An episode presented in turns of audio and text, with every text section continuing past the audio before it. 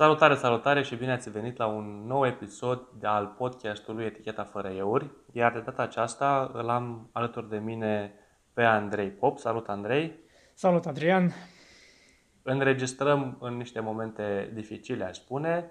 Uh, dacă celelalte episoade le-am înregistrat mai de mult, adică vei vedea că există o pauză între ultimul episod de pe podcast și acesta, Uh, vremurile s-au schimbat între timp și înregistrăm în plină criză provocată de coronavirus. Iar în acest episod vrem să discutăm exact despre acest lucru și cum ne va influența pe viitor această criză. Probabil că știi sau intuiești că da, după oricare criză, uh, anumite lucruri se schimbă. Acum, ce vrem noi să discutăm este dacă se vor schimba în bine sau în rău. Și mai, mai, mai specific, în partea de interacțiuni umane, pentru că la urma urmei despre, acesta, despre aceasta este podcastul nostru. În primul rând, cum, Andrei, cum crezi că ne va influența ceea ce acum se numește social distancing? Uh, din unghiul de etichetă și protocol, din unghiul de business, din unghiul de... Hai să alegem hai, un unghi. Hai să luăm așa, uh, ne etichetă și protocol. Și după aia să atingem puțin business. Băi, în primul și în primul rând uh, se va pune din ce în ce mai mult accent pe social media etichet, pe netichet, pe uh, tot ce înseamnă uh, curtoaziile la nivel de uh, cum folosim uh, digital media. Deci asta clar o să fie impactat. O să vedem uh, probabil o, o rafinare în ceea ce înseamnă producerea și consumarea de conținut uh, digital, pentru că evident cu cât uh, sunt mai mulți oameni care folosesc un mediu de comunicare, cu atât se va rafina modul în care acesta va fi utilizat. Ce, deci asta ar fi un aspect netichet clar o să fie afectat în sensul că o să fie consumat în mai mare preponderență și ce o să vedem foarte mult va fi un switch către audio și video. Deci foarte multă comunicare se va întâmpla așa și va deveni un aspect care va deveni foarte, foarte important, uh, va fi punctualitatea. Pentru că dacă până acum mai mergea la o întâlnire live să mai întârzi 2-3 minute, acum când faci un Zoom, ori ești, ori nu ești. Și Bine, se aplică, dacă nu ești se, la timp, se vede se, din prima. se aplică regula și din uh, întâlnirile offline, ca să zic așa, când, uh, no, dacă întârzi, trebuie să anunți. Așa e cel mai bine și așa e, așa e cel mai corect, pentru că și timpul celelalte persoane este foarte important. Dar e foarte interesant cum ne-a prins această criză cu toată această infrastructură în online creată, adică Există, existau de mult foarte multe software pentru videoconferință, video working sau cum, cum vrem să-i numim. Să-i numim. Exist, existau deja foarte multe software pentru e-learning și homeschooling și așa mai departe, doar că până acum le foloseam ca metode alternative și brusc deodată trebuie să le folosim ca metode principale. Bine, acum a venit cam forțat pentru, pentru foarte multă lume. Uh, sunt sigur că unii au fost mai pregătiți decât alții și s-au putut adapta foarte ușor, au putut face trecerea foarte ușor de la întâlnirile fizice sau, mă rog, să zicem în companiile unde pentru orice se întâmpla un meeting într-un conference room, acum se întâmplă același meeting, more or less, presupun, într-o, într-un uh, Zoom conference room. Asta de exemplu, Probabil da, pe Zoom. Da, cum facem noi. în cazul meu, în cazul meu și eu uh, lucrez în, în, în nu, nu e o companie multinațională, dar e o organizație multinațională, aceste ședințe la, erau la ordinea zilei, adică pentru orice 10 oameni într-o sală de conferințe să facem un meeting. Știi? Când, da, știu foarte bine că nu întotdeauna trebuia să fie o ședință pentru asta sau o conferință fizică, dar pur și simplu așa eram obișnuit, așa eram obișnuit să, să do business, să ne întâlnim, să, ne, să uh, punem pe ecran un, uh, un PowerPoint, cineva să ruleze PowerPoint-ul, să prezinte și toată lumea să discute. E, acum, uh, în cazul nostru e un pic mai complicat, pentru, nu, nu pentru că nu s-ar putea face online, ci pentru din cauza uh, securității uh, informațiilor. Dar, dar uh, sunt sigur că se vor mai rări aceste ședințe și se vor face mult mai multe. Doamne ajută! Mult mai multe online, da. Dar asta vine, vine la pachet cu o provocare, că, cum ziceai și tu, una ar fi punctualitatea, doi, uh, dacă nu ești obișnuit să lucrezi de acasă sau nu ți-ai făcut colțul tău sau nu ți-ai făcut setup-ul din timp, nu e chiar așa ușor. Bine, tu ai da. mai multă experiență în, în lucratul de acasă decât mine. Da, corect. Eu lucrez mult și de acasă, lucrez de fapt de oriunde am chef. Asta e marele meu avantaj. Biroul meu e laptopul și atunci peste tot pe unde mă prim, pentru mine în 2 timp și 3 mișcări mi-am făcut setup-ul și asta e. Adică, bine, mai puțin când ai de făcut o conferință video, cum facem acum cu două camere și alte chestii, că atunci e mai complicat. Dar uh, când vine vorba doar așa de un zoom cu un singur cadru, dacă ai un laptop decent, dar vezi, asta e problema, că un laptop decent costă undeva la 1000 de euro și nu toată lumea are 1000 de euro sau nu le-a trecut prin cap că în T plus 10 zile de la momentul în care a luat uh, foc Wuhan-ul, trebuie să-și ia laptopuri. Și nu toată lumea are infrastructura de comunicare. Bine, din fericire, românii noștri sunt cu telefoanele în casă de când sunt mici și da. în mare parte în România există mai mult internet decât apă curentă, așa că nu fac foarte multe griji pe partea de mijloace de comunicare. Adică în cel mai rău caz majoritatea românilor vor putea să comunice cel puțin audio. Și atunci poate deci... nu poate să intre într-un Zoom video, dar pot intra audio și tot se pot uh, adapta. Ce văd eu ca o mare problemă când vine vorba de business etiquette și mai ales de business diplomacy și business intelligence, e problematica securității informațiilor.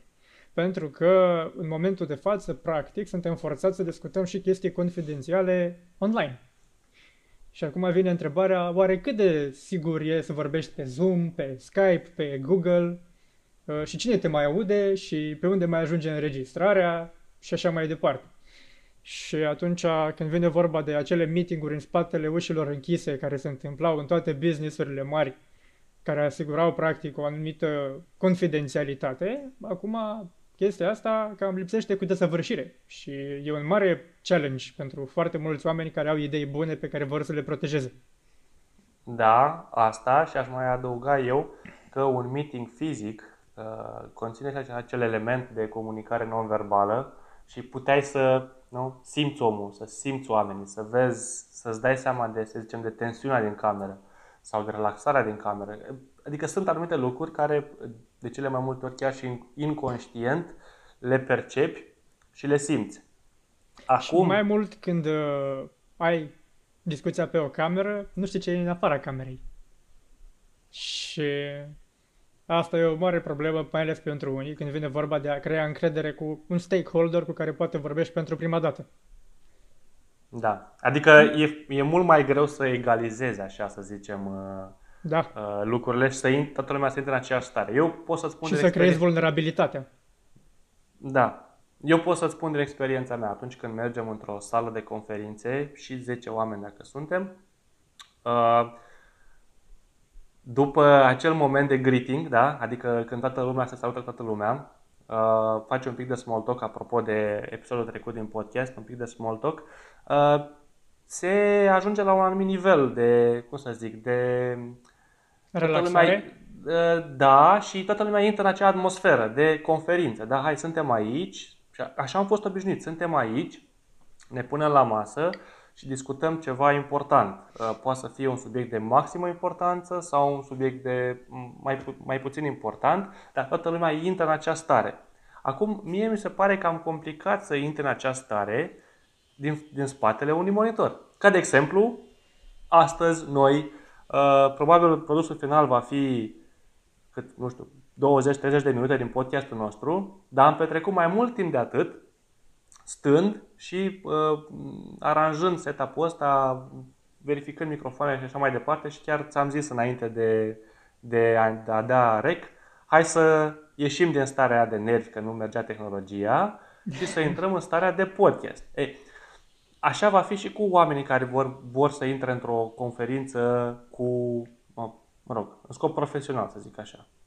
Și bineînțeles că se mai întâmplă chestiile acelea foarte amuzante care sunt virale pe internet, când apare cineva în spatele cadrului uh, un copil, o pisică, un partener în chiloți, cum am văzut zilele trecute pe internet. Uh, da. De aceea am un perete alb în spate. E foarte... Da. Până vine este, un, este un setup foarte plictisitor, dar prefer să am momentan un perete alb pentru că e mai bine așa. Pentru moment. Da. Da. Da, eu mă gândesc mult la chestia asta care ține de capacitatea oamenilor de a filtra foarte mult din informație când nu sunt față în față cu cineva. Pentru că tu când îi evaluezi limbajul non-verbal al unei persoane, tu te uiți la tot ansamblu. Ori acum noi ce vedem? Un pic de cap, un pic de umeri și în rest din picioare poți să joci sârbă. Dacă Vezi... vrei poți să fii cu, cum sunt eu acum, am helancă, eu spun că am blugi. Mă crezi? Da.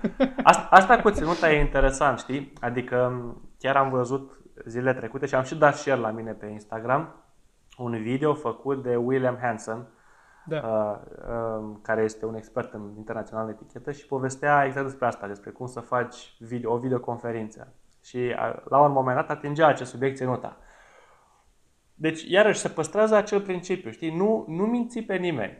Pentru că dacă suntem toți într-o perioadă când lucrăm de acasă, să fim serioși, nu lucrează nimeni de acasă în costum. Deci nu se pune nimeni la masa din bucătărie și își pune cravata, uh, cămașa și uh, vai să încep să lucrez la proiectul de care, mă rog... Și totuși există persoane care au apreciere pentru chestia asta. Uite, sunt pe un grup, Real Man, Real Style. Da. Ți-am mai zis de el. Da. Și chiar ieri văzusem o postare a unui băiat la vreo 20 un pic de ani, care a zis, băi, uite, mie îmi place să mă îmbrac la costum și când lucrez de acasă. Și uh, Total de acord. un selfie cum era el îmbrăcat, nu știu ce, tralala. Dar, uh, dar... Sunt hai să facem nu regula. Da, hai, hai să facem o precizare aici.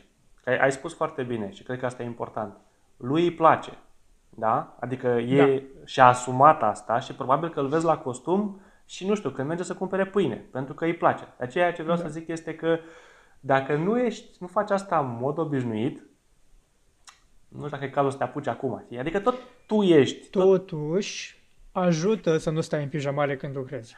Nu am zis uh, pijamale, nu am zis pijamale. Am zis asta cu costum, știi, foarte formal. Da. Dar, uh, mă rog, uite, de exemplu, acum mi-am luat un tricou um, doar pentru că filmez, filmez cu telefonul și știu că se vede mai bine când ai un tricou de aceeași culoare și n-ai dungi pătățele și așa mai departe. Nu știu dacă mi-aș fi luat o cămașă, poate. Mi-aș fi luat o cămașă pentru că aș fi putut pune la valieră mai ușor aici. Dar vreau să zic că chiar dacă podcastul este despre etichetă și vorbim uneori de lucruri foarte formale, nu mi-aș fi luat uh, cravată și uh, sacou și așa. Cravată și tricou, să fim da. la mijloc. Da, eventual să fiu așa un pic trendy și aș fi pus un, un, un sacou peste acest, acest tricou și aș fi spus, wow, da. Ar fi ieșit un thumbnail bun. Underwear-prenor. Da, nu e cazul, nu e cazul, nu e cazul. Măi, eu cred că după ce va trece panica, după ce se va mai se vor mai răci lucrurile, va fi, mă rog, un pic mai multă liniște, vom culege și roadele după această criză. Adică, cel puțin partea cu lucratul de acasă și flexibilitatea asta, cred că companiile vor arăta mai multă deschidere pentru, pentru acest tip de lucrat, de această metodă de a lucra. Cred că oamenii se vor apleca mai mult spre, spre videoconferencing și meeting online, pentru că avem toată infrastructura creată, trebuie puțin să ne ajustăm pentru ea. Sunt sigur că mulți deja fac asta în mod constant, dar cred că se va extinde. Și Asta încă o da. dată, și încă o dată, online-ul va bubui, va, va lua... Păi deja avânt. bubuie, nu vezi că se consumă da. până cantități industriale, Audible, Netflix și tot felul de alte canale digitale. Da, și ceea ce, uh, ceea ce vine cu, cu ceva, vine cu uh, threat. De ce nu vin cuvintele în limba română? Cu amenințare. Da, vine cu amenințare o amenințare la uh, adresa securității datelor noastre și, mă rog, acum eu iarăși îmi pun pălăria de, de, de militar în, da, în da, mediul da. Informaț- informațional și știu că suntem mai vulnerabili la un cyber attack și gândește-te un pic ca toată lumea să lucreze de acasă în perioada asta, ce s-ar întâmpla dacă totul s-ar bloca și am avea un cyber attack. Da, bine, aici sunt foarte multe scenarii fataliste la care te poți gândi. Adică... Bine, și pandemia este un scenariu fatalist la care unii s-au gândit, dar să fim serioși, dacă spuneai... Mulți l-au ignorat, pentru că se da. știa de virusul ăsta din 2019, hai să fim serioși. Da, adică cum ar fi fost să spun cineva în 2019 la final, în 28 decembrie, vedeți că în două luni o să fiți paralizați toți în casă. Da. da. Dar uite, la, la un cyber attack, eu pot să spun că am făcut asta, am, am simulat asta pe, în timpul exercițiilor militare. Și la fel, pe timpul exercițiilor, nu știu dacă multă lume știe, dar se creează efectiv un mediu virtual de, de luptă. Adică efectiv ai hărți noi cu niște, cu niște zone care nu există în lumea reală, dar ai hărți la cel mai mic detaliu, să, sunt uh, replicate televiziunile în cazul meu că lucrez cu media. Uh, tot, tot, tot mediul este pus într-un, uh, într-un, într-un, într-un soft de, de simulare. Și ne-am, am avut această, acest incident, cyber attack, când pur și simplu ne-a paralizat un comandament. Și vreau să vă spun că un comandament, când, atunci când este dislocat și este într-o operație militară, se bazează foarte mult pe tehnologie și, să zicem, online, adică pe rețele, că sunt foarte multe Comunicațiile. Sisteme. Ai tăiat comunicațiile, s-a dus tot. Da. Și un, un incident de cyber mereu ne-a blocat total. Adică, ok, noi știam că o să urmeze un, un, un incident de cyber și aveam uh, destul de multe lucruri printate, că nu mai foloseam cloud-ul. Dar nu e la fel. Adică funcționau doar linii telefonice și nu îți încetinează... Te-a întors în secolul XVIII. Da, se încetinează munca extrem, extrem de mult și e, e un pic de ce iese din, din exercițiu, e un pic uh, asemănător cu ce se întâmplă acum, să zicem. Că nu poți să te întâlnești unul cu celălalt, nu, uh, nu poți să folosești anumite sisteme, ești blocat, să te gândești la alte soluții. Da, slavă Domnului, alea au fost exerciții. Adică, în caz de Vezi, de asta cred că e importantă istoria. Pentru că în momentul în care se întâmplă genul ăsta de uh, system failure, cum se întâmplă acum, da? adică tot ce înseamnă mijloacele primare de comunicare, de organizare, de management, toate sistemele care se bazau pe infrastructură din secolul 21, mă, nu toate mai funcționează. Și atunci când ai anumite elemente care nu mai funcționează în sistemele astea, trebuie să vezi, băi, cum au făcut oamenii din secolul 18-19 care nu aveau tehnologia asta ca să fie cât mai eficienți. Pentru că oamenii ăia nu erau proști. Oamenii ăia s-au adaptat la vremurile lor. De aceea cândva erau scribi și acum nu mai sunt. De aceea cândva existau voiajori și porumbei și tot felul de alți curieri și așa mai departe și acum nu mai sunt că totul e digital. Dar uite că astea sunt contextele în care tu ar trebui să vii și să spui, ok, nu avem un anumit tip de infrastructură, pe trebuie să avem o armată de oameni capabili să facă anumite chestii care în mod normal nu s-ar face, dar dacă e cazul și pică sistemele, să nu rămânem fără alternativă. Uite, uite, pot să spun cum se întâmplă la mine. Acum, cred că asta este un exemplu bun pentru că tot timpul sistemele militare au ceea ce se numește contingency planning. Da. Și hasty planning și așa mai departe. Adică... Și pace plan-ul și... Da. Cum? Da. Pace ce, plan. Ce, ce vreau să zic este că în, în sistemele militare există ceea ce se cheamă planul, da? Și să zicem că atunci când uh, se întâmplă o operație sau un exercițiu mare care simulează o operație, există na, un plan mare, o campanie mare și dacă se întâmplă ceva rău, um, în acel plan există cursuri de acțiune. Da? Uh, și acum că tot uh, am vorbit despre cyber attack și paralizarea asta totală, uh, pot să spun cum am, cum am abordat-o noi în cadrul unui, unui exercițiu anul trecut.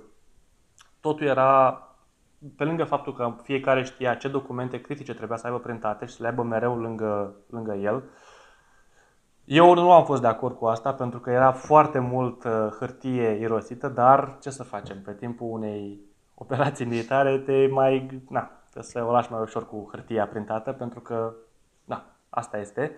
Și toată lumea avea uh, documentele foarte importante printate lângă. De exemplu, se lucrează foarte mult cu hărți digitale și sisteme digitale de tracking pe hartă. Era de la început o persoană, exista o persoană desemnată care să updateze o hartă fizică, adică dacă, dacă făcea foarte ușor de niște clicuri și punea niște elemente pe hartă, acea persoană trebuia să se ducă la o hartă fizică să pună niște elemente pe harta aia fizică. În caz de pică sistemele, să nu rămânem blocați. Uh, și multe alte măsuri de genul ăsta. Adică inclusiv la te gândești câte, câte whiteboard-uri îți trebuie la, la, la câte echipe, unde se întâmplă cu tare uh, VTC se numește, da? Video Teleconferencing. Dacă a picat VTC-ul, unde sunt ca acei oameni să vorbească și așa mai departe. Deci, contingency planning. Da. Și dacă am văzut puțin pe LinkedIn, că în perioada asta rețele sociale, de socializare sunt așa. Facebook-ul este uh, unde se creează panica, LinkedIn-ul este unde oamenii discută, cât de cât discută soluții, mai vin cu ceva constructiv despre criză. Instagram-ul am senzația că nu prea ține cont de criză, el merge în continuare așa. No, Instagram-ul, pe Instagram își fac selfie. Uh, așa, mai, mai apar acolo niște chestii astea motivaționale, niște interesant, dar nu foarte mult. Și n-am mai intrat pe TikTok de o, de o vreme, dar pe TikTok uh, acum o săptămână... A, ah, pe TikTok poate... se face caterincă. Caterincă, da. It's dar tot... time. Asta da, e pe TikTok. Dar, dar pe TikTok ce am observat, erau foarte multe video, um, cum să te poate, adică făcut acele video uh, educaționale, dar făcute la cateringă, cum zici. Adică hai da. să ne spălăm pe mâini și uite, făceau un video mișto, amuzant despre cum să spălăm pe mâini. Mi s-a părut foarte interesant asta. Da, bine, cel mai tare TikTok pe care l-am văzut apropo de Is Corona Time era un tip care cică uh, i-a, și-a propus uh, logodnicii să devină soția lui și i-a pus inelul cu bățul, știi, adică ca să nu atingă. da, da, chestii de genul ăsta. Da. Ce vreau da. să zic este că pe LinkedIn, uh, eu încerc să mă împart timpul pe uh, cele trei platforme, Facebook, LinkedIn și Instagram. Evident îmi place mai mult pe Instagram, că nu e panică, așa, dar trebuie să mă uit și pe Facebook, că vreau să fiu up-to-date. Dar pe LinkedIn mai apar niște informații de genul cum să treci peste perioade, ce ar trebui să faci. Și uh, acesta era un, unul din punctele pe care le-am văzut în câteva articole. Să ai planuri, să te gândești la, să planifici, că, să ții măsuri ca atunci când vine o astfel de criză, să ai niște acțiuni concrete care, pe care să le faci. Uh, ceea ce este, știi, un atributul unui lider bun. Să se gândească și când e rău, de fapt, ce trebuie să facă, nu numai când e bine. Că să fim serioși, până acum a fost bine și foarte bine. Adică ultimii ani... Bine, oamenii se așteptau să vină o criză, dar nu se așteptau să vină așa. Abs, na, nu, și nu e vorba de că era o chestie de, ok, bun, criza economică, hai, nu știu ce, dar nu criza economică în care ești blocat în casă și nu mai poți să acționezi. Știi? Adică ce? e ceva de genul, îți dau în cap și te leg și de mâini și de picioare, știi? Da, e clar că ne-a prins pe toți. Da. Adică, cum, cum ne-a prins? De exemplu, criza din 2008, ok, a venit, n-a fost bine, dar bă, puteți să mergi la muncă. A, nu, nu existau bani, nu mai existau bani, s-au pierdut sau pur și simplu s-au, da. Au dispărut adică... niște, niște bani. Acum cred da. că sunt bani și nu se mai cheltuie și nu se mai câștigă atât de mult. Asta da, e părerea mea. se blochează și e foarte multă frică și frica asta afectează inclusiv bursele. Da. Uh, dar uite, un aspect important, apropo de asta, postasem și pe Facebook la un moment dat și mi se pare important de evidențiat. mai ales pentru angajatori și pentru oameni care na, au organizații în care au angajați, că și în ONG-uri mai sunt angajați. Uh, e cât posibil să se meargă pe principiu mai bine suferim toți un pic decât unii să sufere foarte mult. Adică, băi, dacă, să zicem, la tine în echipă, până acum toți aveați salarii de 3-4 mii de lei, ia calculați-vă să vedeți cu cât vă descurcați de pe o lună pe alta și ăla să fie salariu. Și în rest să fie bani albi pentru zile negre. Pentru că altfel o să consumați din vestierie mult mai repede decât e cazul și poate criza asta o să dureze mai mult decât vă așteptați. Auzeam aseară într-un podcast pe cineva pardon, care a zis că să ne așteptăm nu la două luni, ci la șase, poate chiar doi ani. Wow. Și acum, da, e un scenariu mai fatalist, dar în același timp viața are sens. Adică noi venim cu niște scenarii de genul, oh, în două luni o să fie bine, pentru că în majoritatea țărilor, în 8 săptămâni, statistic vorbind, ăsta a fost trendul. Da. A fost un vârf la săptămâna 4 și până la săptămâna 8 s-a cam liniștit. Da. Dar uh, poate nu o să fie așa. Poate a, organizațiile, instituțiile nu o să funcționeze așa. A, a, și atunci tu trebuie să planifici pentru mult mai multe luni decât una. Că uite, de exemplu, eu pot să spun, pe mine m-a fript. Mie mi-au picat toate liniile de venituri în 24 de ore. Da. Joacă pe asta. Da. Și acum, ok, am trecut mult în online și mă focusez mult să generez alte surse pe online. Dar nu am s- cum să nu spun că nu a venit cu un plus de stres perioada asta. Adică, efectiv, am văzut cum au picat pe toate părțile, toate liniile de venituri și Și, și E în cam plus, nasol. E, da, știu, și probabil că sunt foarte mulți care, care au au pățit Exact. la fel. Și panica asta generată, eu asta încerc să spun, panica asta care se generează într-una nu este bună la absolut nimic. Dar știu că e foarte greu să ieși din situație și să fii, să gândești mai mult rațional decât emoțional. E foarte, foarte greu. Dar ceea ce nu-mi place și apropo de ce se întâmplă în, în rețelele de socializare, nu-mi place panica asta creată de pe Facebook. Este foarte multă panică.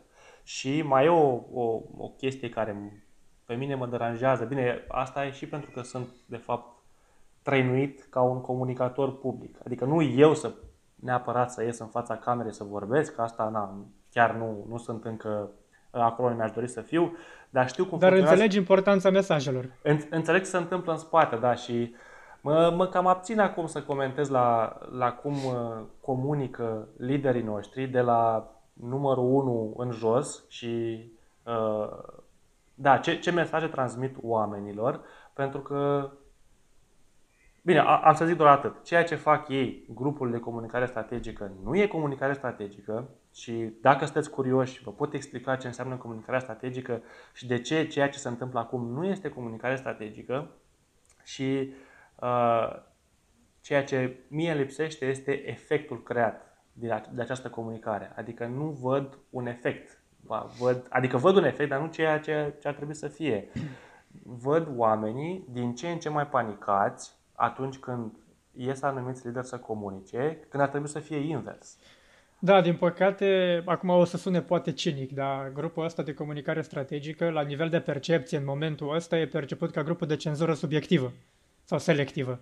Uh, mai ales după ce a ieșit și bomba aceea cu ordinul către prefecturile locale, județene, pardon, să uh, nu emită numărul de infectați la nivel de cartiere și așa mai departe.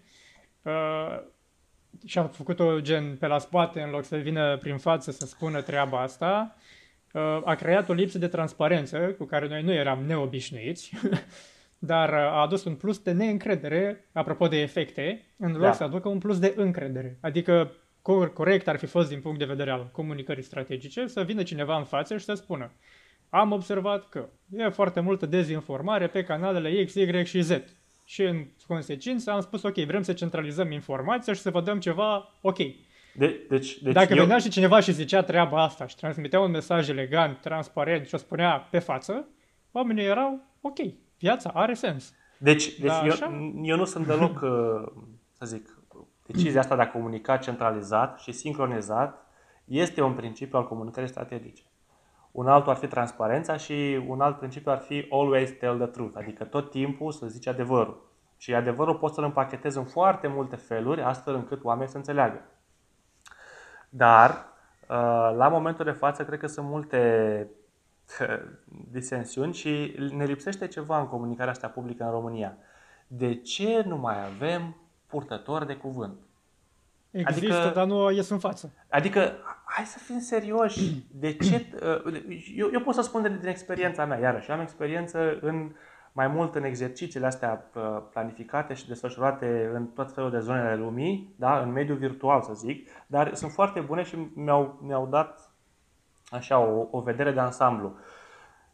Noi când ne antrenăm și când plecăm, să zicem, dislocăm 500 de oameni în comandament și să zicem că facem o operație militară, e- evident vor veni la un moment dat niște uh, răniți, niște uh, oameni pierduți în luptă și așa mai departe. Niciodată nu dai update-urile astea zilnice, nu le dă comandantul forței sau the big boss. Tot timpul lași asta pe purtătorul de cuvânt, care este în primul rând un om pregătit să iasă în fața camerei, un om pregătit să livreze mesaje, are în spate, teoretic, o echipă care pregătesc mesaje și le verifică de foarte multe ori și să, dacă e bine, bine pregătită, vede ansamblu mesajelor care se dau în acel moment, iar la urma urmei, hai să vă mai zic ceva. Șefii trebuie să stea în birouri, să stea în conferințe, să stea să, să facă tot felul de meeting-uri și să fie implicați în procese, nu să stea câte o oră în fiecare zi în fața camerei. Hai să o luăm altfel. Dacă stai o oră într-o, într-o conferință de presă, teoretic nu ai cum, adică oricât de bun ai fi, ca să mergi să stai o oră la o conferință de presă, trebuie să te pregătești înainte. Cât timp te mai pregătești înainte? Nu cred că e un sfert de oră pregătirea de înainte conferinței de presă. Dacă este un sfert de oră pregătirea de înaintea conferinței de presă, atunci treaba e făcută pe genunchi. Pentru că, dacă ai observat, la, la conferința de presă să citesc un, niște mesaje, da, un, un, ceva pregătit și apoi să răspund la întrebări. Da? Trebuie să-ți pregătești inclusiv cum să citești acele lucruri. Și asta ar trebui să facă toți cei care sunt la conferința de presă. Da? Cât timp le-ar lua înainte să pregătească? Deci, un număr de minute plus ora la care uh, de conferință de presă, deja sunt cel puțin ar trebui să fie două ore pierdute doar cu comunicarea zilnic. Păi, mă scuzați, dar într-o situație de război, vorbesc efectiv din ce am văzut eu, într-o situație de, de, de luptă, păi să ții un lider două ore blocat doar ca să comunice, când poate nu e chiar așa important ce are de comunicat, e waste of resources, știi? El ar trebui să fie în altă parte, poate ar trebui să facă El trebuie niște... să ia decizii. Asta e da, dacă, dacă în spate există niște procese și vă spun sigur că într-un comandament militar, de exemplu, există foarte, foarte multe procese, cu cât e mai mare comandamentul, cu atât procesele sunt mai, mai complexe. Ei, acești lideri sunt implicați în anumite procese, adică au de lucru acolo, nu poate să stea toată ziua în fața camerei, știi? Și, mă rog, nu, nu vreau să comentez foarte mult pentru că acum sunt într-o poziție ingrată, dar dacă uh, cei care ne ascultă vor, uh, poate facem un, un, o sesiune specială de, în acest sens, de comunicare publică, da. în special în situații de criză. Uite, asta chiar ar fi foarte interesant de făcut, mai ales noi venind din zona de etichetă și protocol, pentru că chestia asta ține efectiv de protocol instituțional public. Cum îți generezi un mandat, cum uh, Uh, cum gândești efectiv un comunicat de presă, cum gândești o comunicare online pentru publicul tău, indiferent că vorbim de un brand de business sau o instituție publică, un ONG, nu contează. Uh, astea sunt niște informații care o să ajute foarte mulți oameni acum, pentru că se face tranziția asta în online. Și uite, apropo de ce e important din punct de vedere al etichetei și protocolului, asta e important acum. Cum să comunici mesaje corect, coerent, în ton cu brandul, Uh, astfel încât să uh, atingi un efect pe care ți-l dorești în publicul pe la care tu țintești. Adică felul în care tu... Și asta ține cumva de departamentul și de marketing și PR al businessurilor. Uh, exact. Aici, asta voiam eu să zic. Această tip de informație nu este pentru lider neapărat, pentru că ghiși ce, liderul nu o să știe niciodată totul. Adică nu o să fie foarte bun în totul. Poate să aibă ceva uh, abilități native, da? o să fie, nu știu, să aibă o carismă anume sau o să fie, o să arate în anume fel, dar, nu știu, nu o, să, nu o să le știe pe toate. O să facă ceva probabil, sau în, într-o lume perfectă, până ajunge sus, trece pe niște uh, pași și când ajunge sus e un pic pregătit și în direcția asta de comunicare publică. Dar poate nu e. Dar asta nu ar trebui să fie neapărat o problemă, pentru că atât timp cât are niște oameni în spate care îl sfătuiesc bine și oamenii ăștia înțeleg fenomenul, ar trebui să fie ok.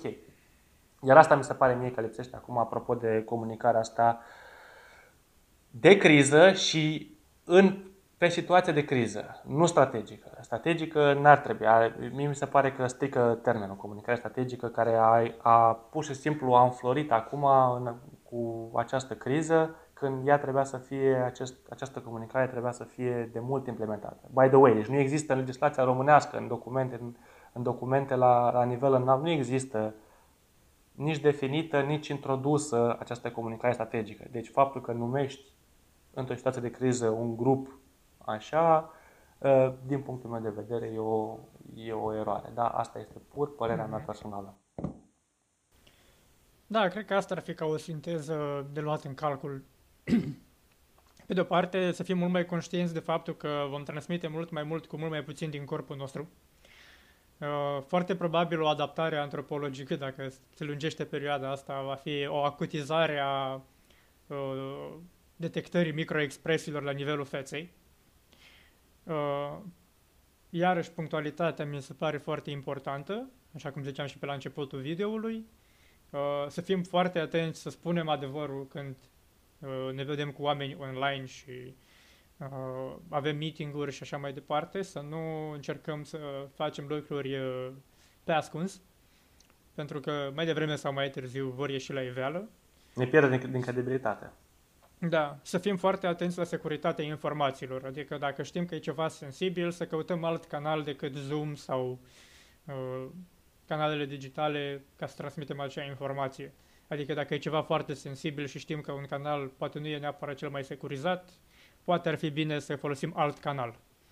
Uh, deci pe cât posibil să gândim și varianta asta. Iar ca și trend, cel mai probabil va crește un pic sedentarismul și confortul. Uh, eu personal prevăd că foarte mulți oameni o să devină obișnuiți cu acest status quo dacă se va extinde la o durată de peste două luni, pentru că tot ca să schimbi un obicei durează între 3 luni și 9 luni, poate chiar un an. Un obicei de genul ăsta de hai să lucrăm de acasă, ne trezim, ne bem cafeaua, ne băgăm la birouașul digital, uh, e un obicei confortabil și atunci se va implementa și se va sedimenta foarte repede și foarte ușor. Și asta s-ar putea să creeze niște probleme pentru anumite business-uri care au nevoie de oameni mai animați. Uh, și s-ar putea să scade și performanța pentru unii. Pentru că, na, confortul vine cu distrageri. Da, vom, vom vedea, vom vedea. Bă, ne așteaptă Da. vremuri interesante. Da. Și foarte important, acum mai ales cu adventul acesta al digitalizării forțate, să fiți atenți la mesaje, mai ales voi liderii de business, oamenii din PR, care veniți și spuneți anumite lucruri și mai ales și influencerii aveți grijă ce mesaje transmiteți, pentru că fiecare mesaj vine cu un efect și trebuie să fiți foarte conștienți de efectul acelui mesaj. Nu mă îndoiesc că foarte mulți influenceri care au peste 5-6 ani de experiență în zona asta s-au lovit deja de ce înseamnă efectul unui mesaj, dar uh, pentru toată lumea de acum va fi important, mult mai important decât până acum, pentru că, uite, mai ales cu lumea asta a dezinformării și a fake news-urilor, pentru că toată presa e motivată de clicuri, nu de onestitate, uh, trebuie să fim foarte atenți ce spunem și ce perle scoatem pe gură, pentru că una, două o preia poate evenimentul zilei sau Libertatea sau alte branduri și uh, transformă din spusele tale o știre de cancan care ajunge pe un milion de alte conturi și creează panică. Da, Inutil. da. E, e, Și atunci, e foarte... pe- e foarte Etichetul e foarte important în perioada asta, adică să fim conștienți de mesaje, de ce spunem, cum spunem, care e efectul a ceea ce spunem și dacă nu e bun, dacă nu e util și uh, dacă nu e adevărat, nu spune. Da, foarte bine zis, Andrei. Aș vrea eu să închei uh, acest episod cu o recomandare mai concretă de netichet. Probabil că și noi o să ne concentrăm puțin în următoarea perioadă să creăm mai mult content online pe acest subiect, netichet. Și aș vrea Online customer care. Așa. Și aș vrea eu puțin să vin cu o recomandare. Cum scrii un e-mail? Și cu asta încheiem episodul. În primul rând, scrii textul e-mailului. Eu de obicei, de multe ori folosesc un editor uh, separat. Uh, Nu, nu intru neapărat în e-mail și scriu textul. Îl scriu într-un Word sau, de exemplu, dacă îl scriu în altă limbă, cum ar fi engleză pentru mine, am niște software-uri care mă ajută puțin să la uh, gramatică și așa mai departe. Nu este acel soft standard de pe Word, de Microsoft Word, ci am și altele separate. Și, de exemplu, le scriu acolo, mă asigur, pentru că e foarte important pentru mine, mă asigur că textul este fluid în limba în care l-am scris și în română, nu contează. Este, are, are logică, pentru că eu mă pierd foarte ușor în, în idei și în comunicarea asta cu camera, mai ales dacă sunt singur cu camera, mă pierd ușor în idei, dar o fac și în scris. De aceea m-am- mi-am făcut un obicei, îmi scriu textul, recitesc, dacă sunt într-o anumită stare, de exemplu, sunt nervos sau am primit un e-mail care îmi provoacă o stare, nu răspund imediat, sau cel puțin scriu e-mailul, scriu textul, dar nu-i dau send imediat, deci vreau să mă asigur că textul este bun, apoi pun textul în e-mail, mă asigur că este bine încadrat, că am semnătură, că am tot ce îmi trebuie, că am atașamentele. Apoi, foarte important este linia de subiect, pentru că linia de subiect determină dacă acel e-mail va fi deschis sau nu atunci. Și vă mai dau acum un uh, uh, staff officer trick, asta am învățat și noi. Uh, trimiteți e mail sau seta- setați ca e mail să fie trimise foarte de dimineață. Pentru că atunci când cineva deschide un mailbox și vede e-mailul, adică e-mailul tău a fost trimis ieri la 6-7 și între timp au mai venit încă 10 e mail va fi în listă mai jos. Dar dacă îl trimiți la prima ora dimineții, probabil e-mailul tău va fi undeva mai sus în lista de e mail și dacă ai o linie de subiect clară și arată despre ce e e-mailul, uh, ai șanse mai mari ca acesta să fie deschis atunci și probabil că va fi, na, va urma și acțiunea din e-mail, să zicem, un reply sau ce o fi în e-mail. Și în fine, după ce ați scris e-mailul, linia de subiect, atașamente, abia atunci puneți adresa de e-mail de la sender, deci scrieți adresa de e-mail la care vreți să trimiteți e-mailul și apoi dați send. Pentru că... uite, apropo de mail-uri, pe cât posibil uh, condensează informația, nu-i scrie povești omului. Da. Uh, deci nu povești nemuritoare. Uh, și încă un aspect apropo de briefing skills, uh, dacă poți, începe cu the bottom line up front, adică esența a ceea ce tu vrei să transmiți, pune în primul paragraf. Da. Uh, pentru că atunci omul o să-și dea seama, ok, e relevant, nu e relevant, pot să văd asta mai încolo și așa mai departe. Și atunci pui întâi uh, esența și după aia detaliile. Da, o super idee și de la tine, Andrei, mersi. Uh, să vedem dacă, dacă mai ai ceva, dacă ai vrea să afli mai multe despre un anumit subiect, adresează-ne întrebarea, ne găsești pe Facebook, pe Instagram, pe LinkedIn, suntem cu numele noastre, Adrian Murariu, Andrei Pop sau și cu pagina de, uh, pagina de Etiquette Training și vom răspunde la întrebările tale în următoarele episoade. Până data viitoare, stai acasă, stai safe, ai grijă la, la ce faci în online și să ne auzim cu bine. Și citești o carte. să citești o carte. Salutare! Pa, pa! Pa, pa!